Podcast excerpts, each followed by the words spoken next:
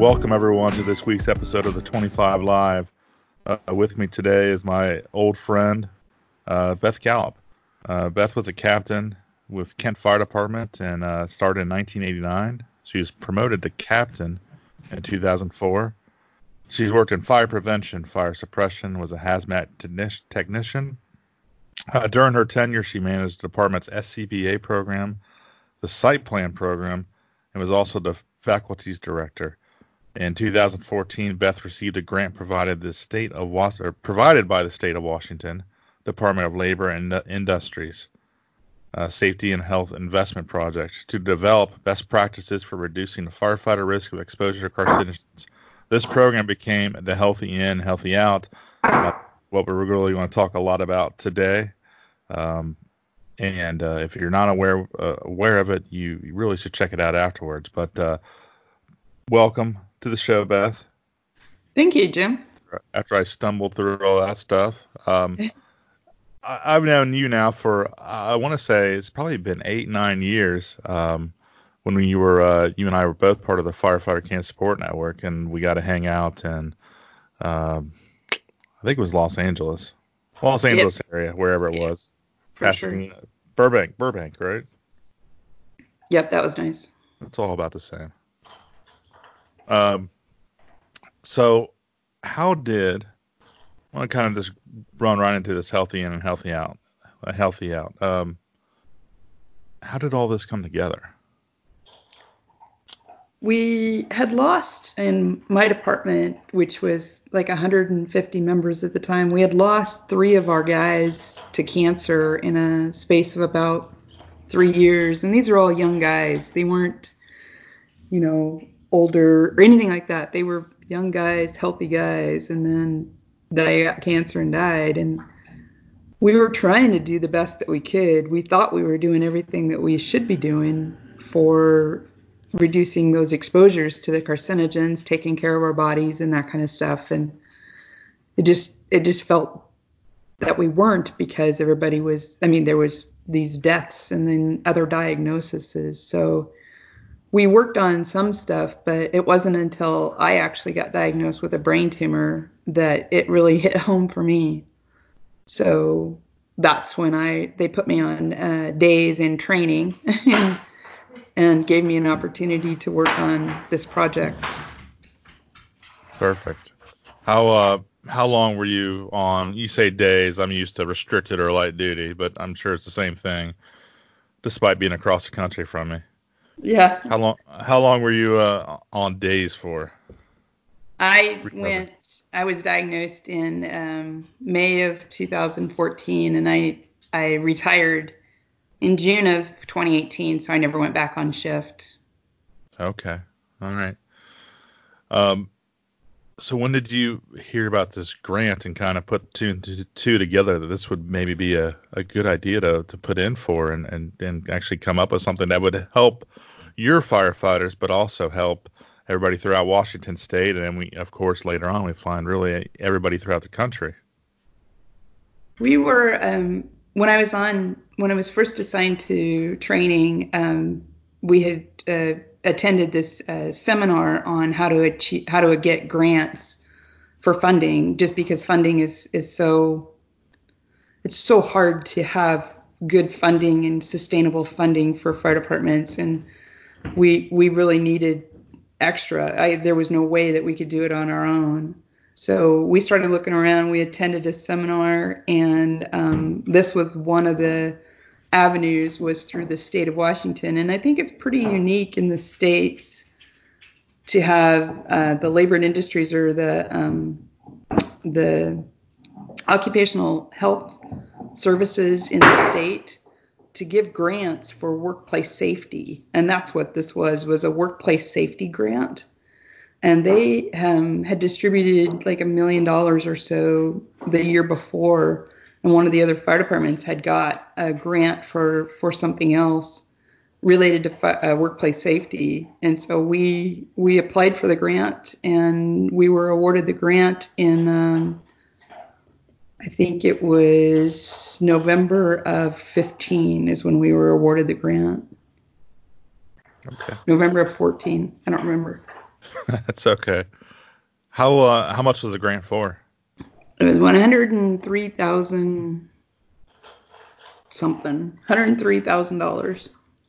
Okay, that's a nice sum of money. Um, yeah, yeah. It, well, it did. We were able to use every penny of it to do the healthy and healthy out and the video associated with it as well. Oh, I'm I'm gonna get to the video. I don't want to go there quite yet because that video that video is as cool as can be, uh, and that was just like the book. That was also I think ahead of its time for sure. Um, what is kind of the whole premise behind healthy in and healthy out? What we what we envision is the day that you start your work, your career as a firefighter is probably the healthiest day that you've you've been. You've been working, you've been training, you're full of full of piss and vinegar, but you're you're starting your career very healthy. And then with every fire you go to, you get more and more more exposures and more you're just more susceptible to cancer and cardiovascular and you know and just um, slips trips bumps bruises and that kind of stuff. And we wanted to promote that thought is the day that you retire should be as healthy as the day that you started with you know given the years of service. But we wanted you to be healthy out and have a full life after retirement just as you did when you first started the job Exactly. And and I and I love this whole mindset and I kind of I think in my own way push that same mentality. Uh, I think my favorite class to talk to is rookies, rookie firefighters, the guys that are in training school that haven't started yet. And and I don't say healthy and, and healthy out, but I really just tell them what's the point? Why put all this 25, 30 years into this you know, just to not even be able to enjoy your retirement. You know, you have to start now. Everything you're doing right now adds up, and this book is all about that. Um, there's there's so much just to this book, um, and we'll at the end we'll kind of go over and tell you where to find it at, and I'll put it also in the links. But um, again, this is ahead of its time. Um, you really you broke this down, this report. You know, you started out here's here's some low cost items. Here here are things that you can implement right away. And and then you go into the high cost items. I mean, that's again, that's to me revolutionary at that time for sure because departments when this when you put this out, they didn't know where to go, where to start, and, and you really helped prioritize things with this report. I mean, I, I imagine that was one of your goals. Yeah, absolutely. We we had talked about it, and the group that worked on this was a bunch of firefighters. We weren't, you know, doctors and lawyers and and anything like that. We weren't chief officers. We were line firefighters that were trying to take care of each other and and you know, and how can we take care of each other?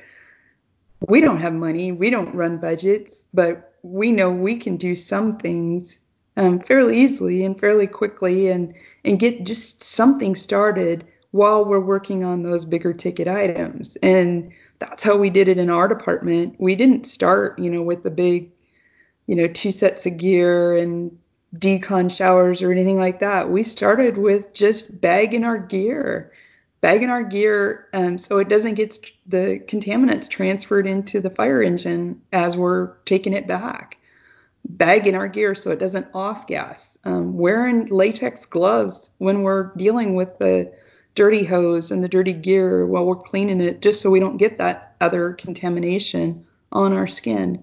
We wanted to start where we could and then work towards those bigger ticket items and that that makes sense in most fire departments. So no, you were you were absolutely right on. I think with that, um, you were also, I think, the, really the first persons, uh, individuals to speak about kind of gross decon and how important that was. Um, and now, you know, of course, um, contamination control is what they're calling it now, or, or uh, preliminary exposure reduction. Um, and we're going to be doing much more about that with NFPA. But you, you know, you were doing this stuff five years ago, talking about it. Well, and I don't I don't know that we were the first ones. We definitely embraced it probably more so than most departments and um, and it's hard. It's I mean it gets cold and probably not as cold around the as is the, around the rest of the country, but it does get cold and it gets miserable and it's it takes time to do this and it's not it's not something that you automatically think of, but the more we engaged in it as a grassroots level, um, just from the firefighters saying, "Hey, this is my body. I want this shit off my body," then the easier it was to take that up to the higher um, to the higher ranks and you know and push that gross decon forward. So you mentioned uh, the cold, and what I hear about more than anything, or at least a bitching and whining, is it's too cold to do decon. It's too cold, and you um, came up to me, or you came up with a pretty unique solution uh, to try to fight off that cold and still be able to decon. Uh, do you want to talk about that for a second, please? Well, the warm water wash station that we developed, um, I had talked with. Is that what you're talking about, Jim? That is. Okay. The um, we had talked to our mechanics, and just because it's cold and it's it's hard to wash with cold water out in the field, we had asked the mechanics if there was any way to put hot water on the fire engines. And he started thinking, he's a he's a great kid, started thinking about how it could happen and um, was thinking maybe a propane tank along the frame rails like the RVs have, or doing you know a, a small generator driven on instant hot demand, uh, or carrying you know the instant on demand like um, the vets have, or the you know horse trailers sometimes have those on. But the he says, you know, we already have it, and I said, we do, and he goes, yeah, we have a heat exchanger um, when you do a, a when you're in pump gear and you open up the recirc valve, it basically is a heat exchanger. It takes water from the tank and it is a heat exchanger with the radiator water and then it dumps it back into the tank. So it cools the radiator water down, but it dumps hot water back into the tank. And I said, Will it work? He says, Let's try it. So for about $70 worth of parts and a couple hours of labor, he used a 3 8 inch brake line and just plumbed it in off the line that goes back into the tank. Put the gear and pump, opened up that uh, recirc valve, and in about two minutes he had a five gallon bucket. And we tested the water; it was about 98 degrees. So it was it was enough. It was good enough to wash your hands in. got the, I've got a puppy. The the puppy with the the dog toy. Sorry. Sorry. No, it's okay.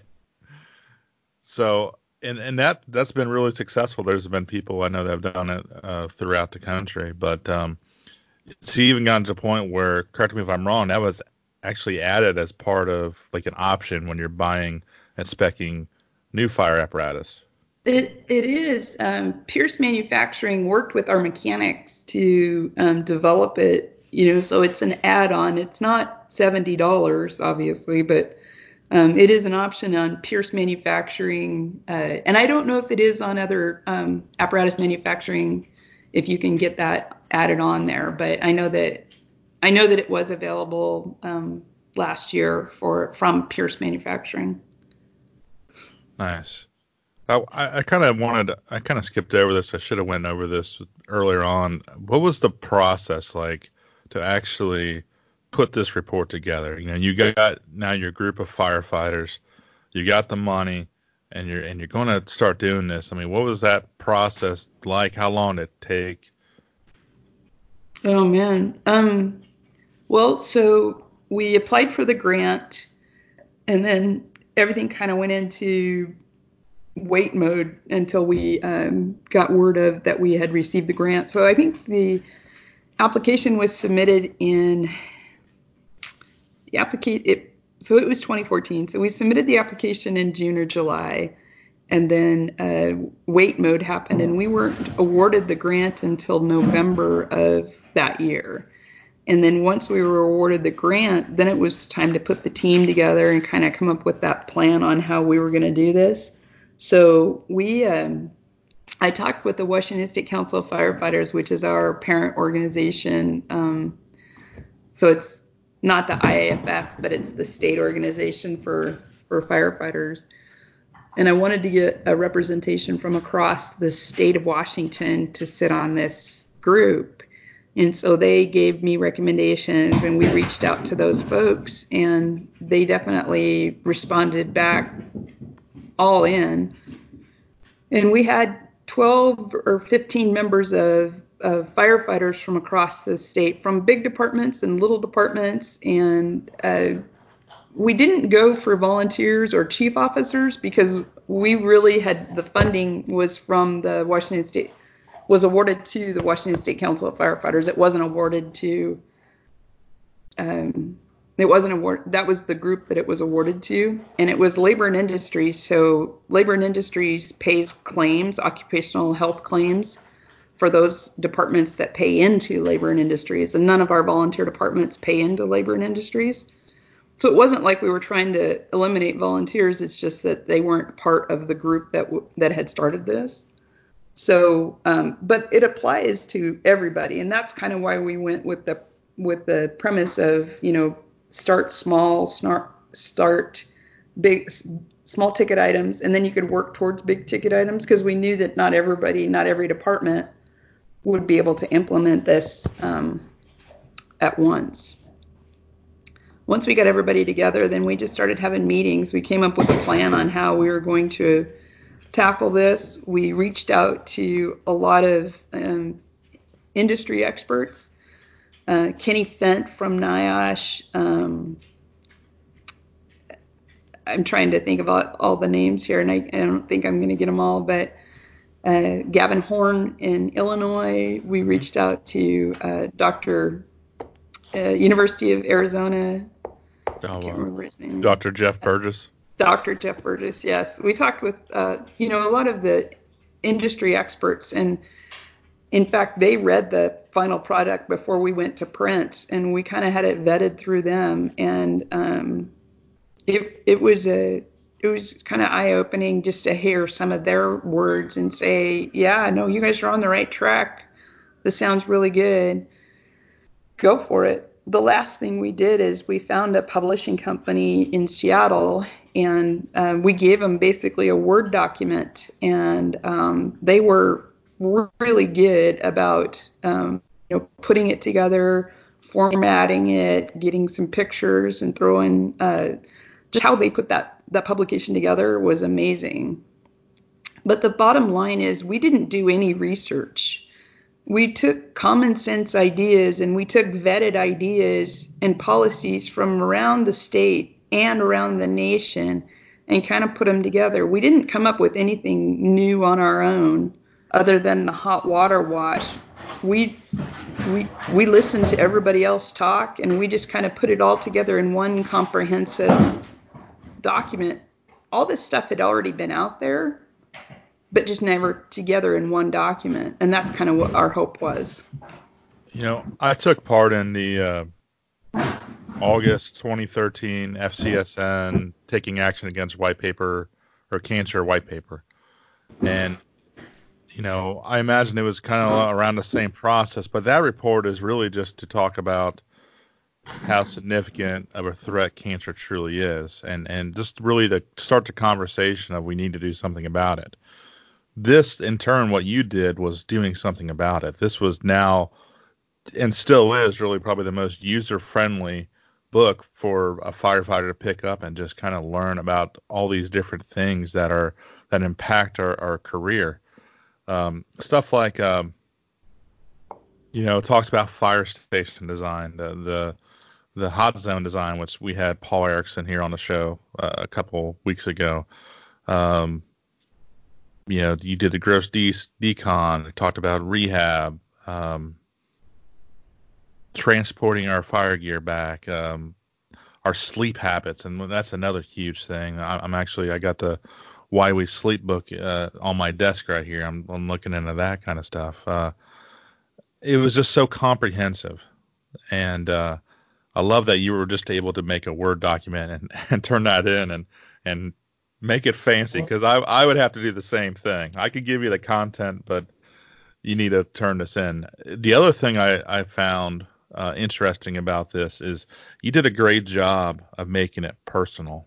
There's several different testimonials throughout this booklet where you have individuals that are are talking about you know their diagnosis and what they went through and and what they would do differently now.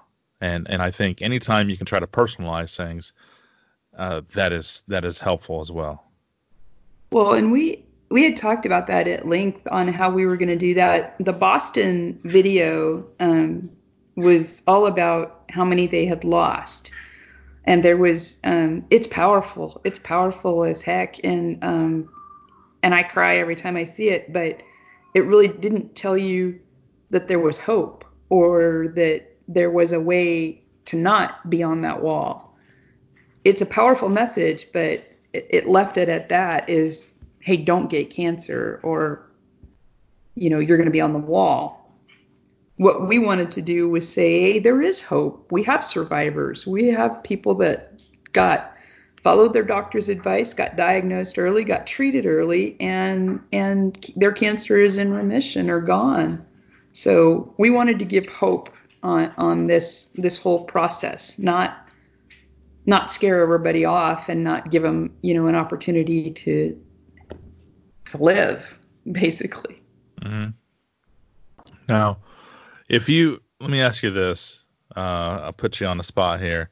With everything inside this booklet that you've created, what are just a, a couple of the most important things you think in there? The most significant things to making sure we do get out of our careers alive and well and, and can enjoy retirement?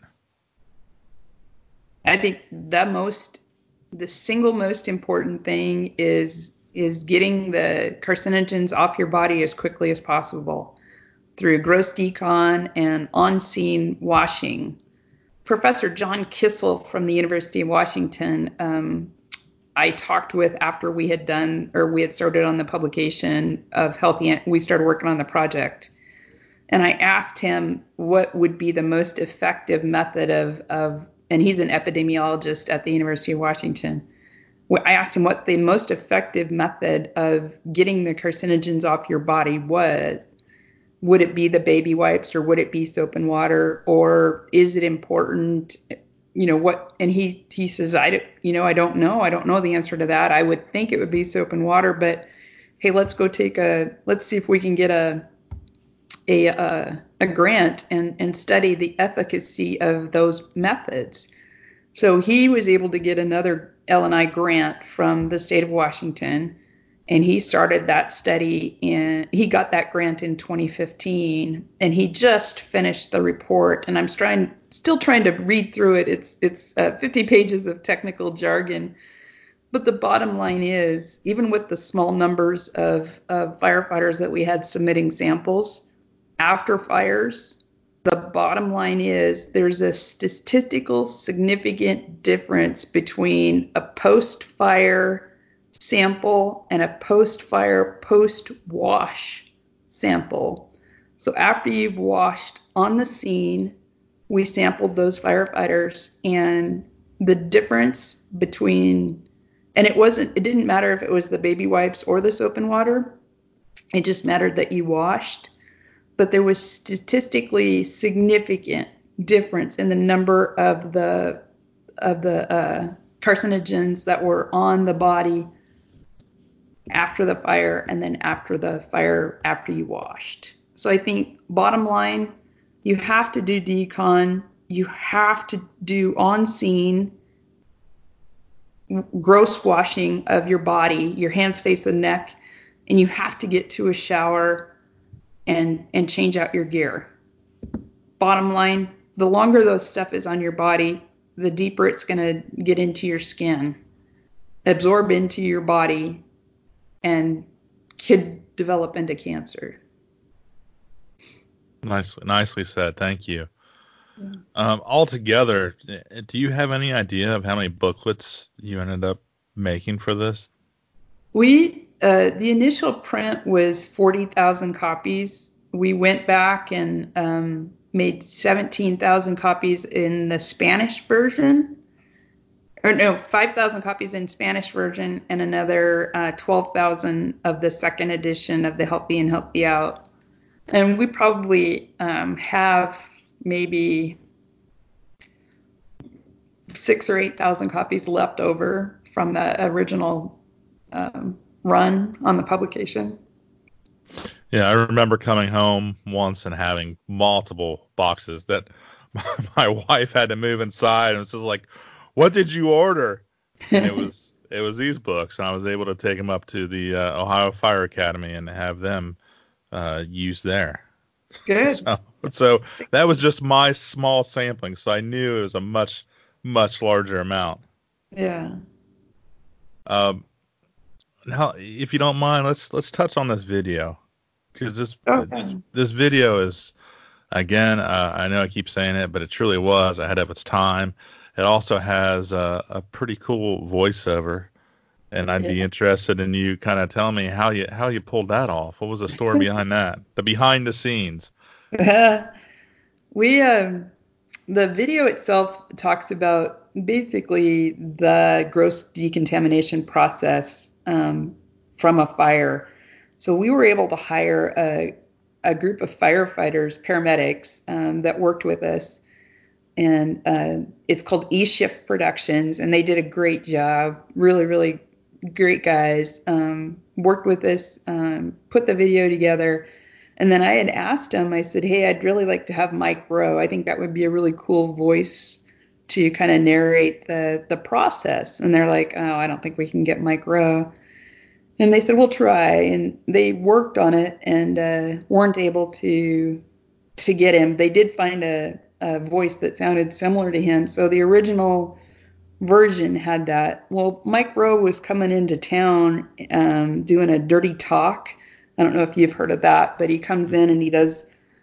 He basically it's a comedy night, but um, he, he came into Seattle and I got a ticket, went to it with uh, with a friend, ended up uh, getting backstage passes just to kind of meet and greet kind of thing, and we were back there and I had a copy of Healthy and Healthy Out. At this point, it's already gone to production and stuff, and I uh, did my 15 second elevator pitch to him, and I said, "Hey, you know, I'm, I my my dirty job is killing me, and uh, we'd love to have you be our voice for for firefighter safety." And he goes, Well, yeah, no, I'd be interested in this. Why don't you send me an email? And I said, Well, I, I think we have. We've reached out. And he goes, eh, send me, send it to me. So he gave me his email address and um, got the email off. Uh, heard back from his manager and worked it out. Um, he wanted a non-disclosure agreement or a or non, I don't know what it was, some legal jargon. He got that signed off. Our lawyer signed off, and he was able to do the voiceover. We were able to marry it up. So Mike Rowe is our voice for Healthy and Healthy Out the video.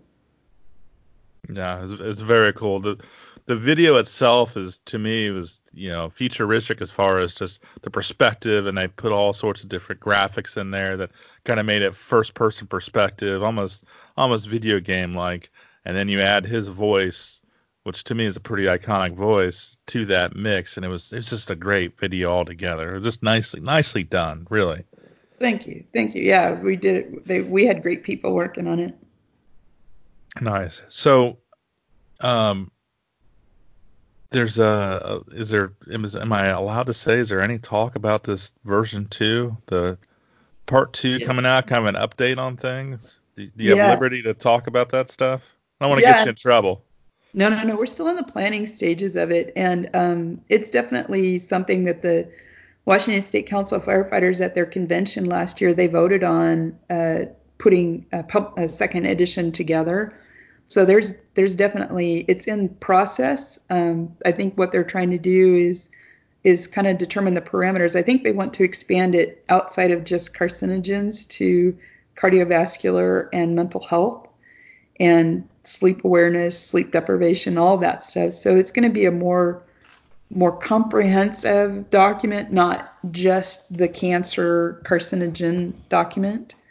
Um, and that's uh, part of the.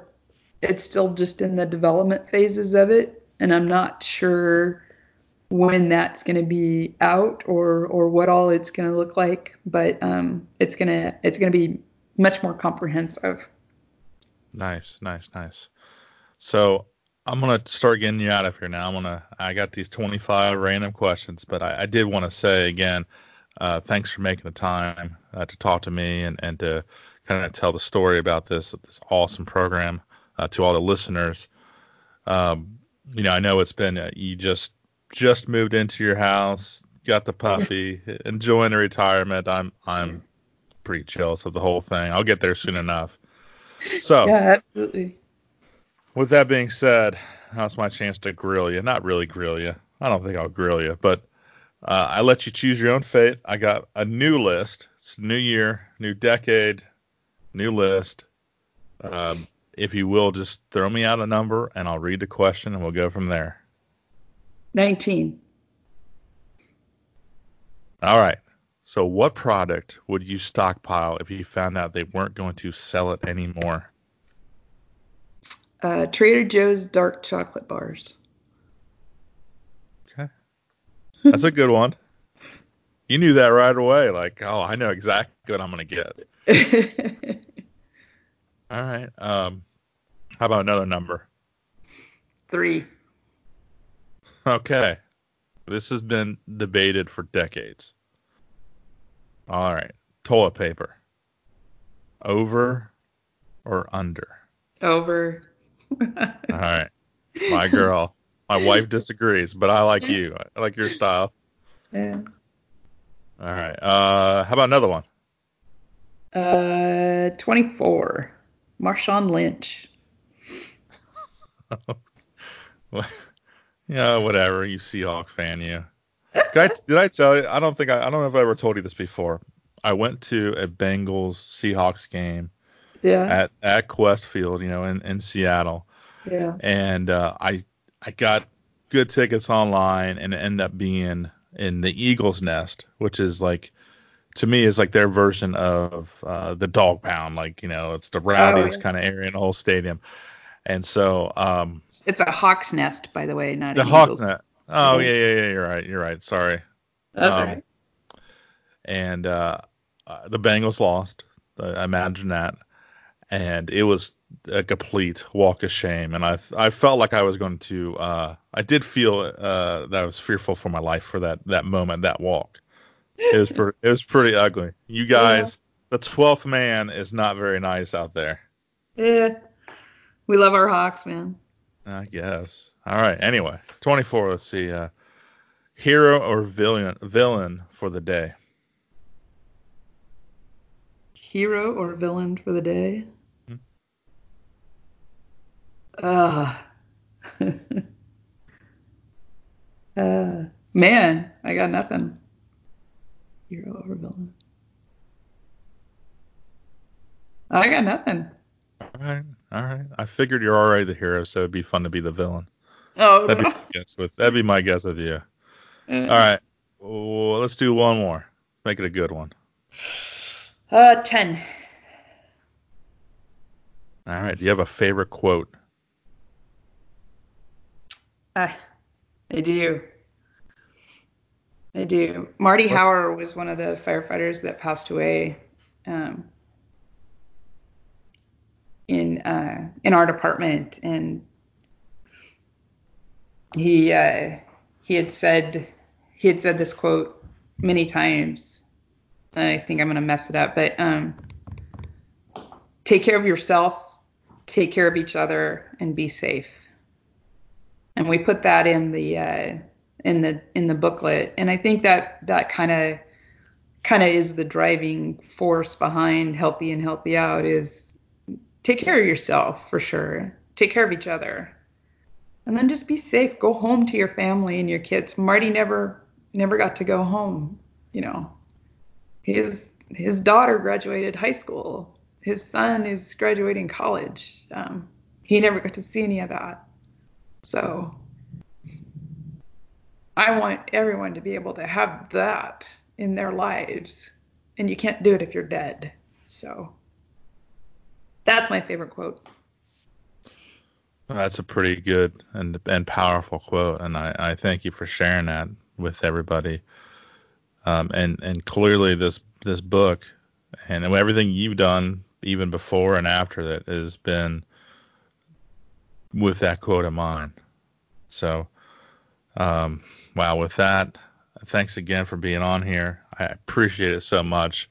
It was well worth the wait for you to get your house done and and get back to uh, normalcy before we could do this.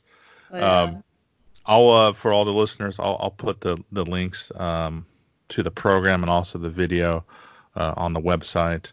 Um, again, press the subscribe button. Uh, give me a, a nice five star review if you feel like I actually deserve it. I don't know. And uh, with that, I'll see everybody again uh, next next week. So thanks again, Beth. I appreciate you as always. Yeah, no worries, Jim. Good talking with you, and happy New Year. Happy New Year to you. All right. Bye. Bye.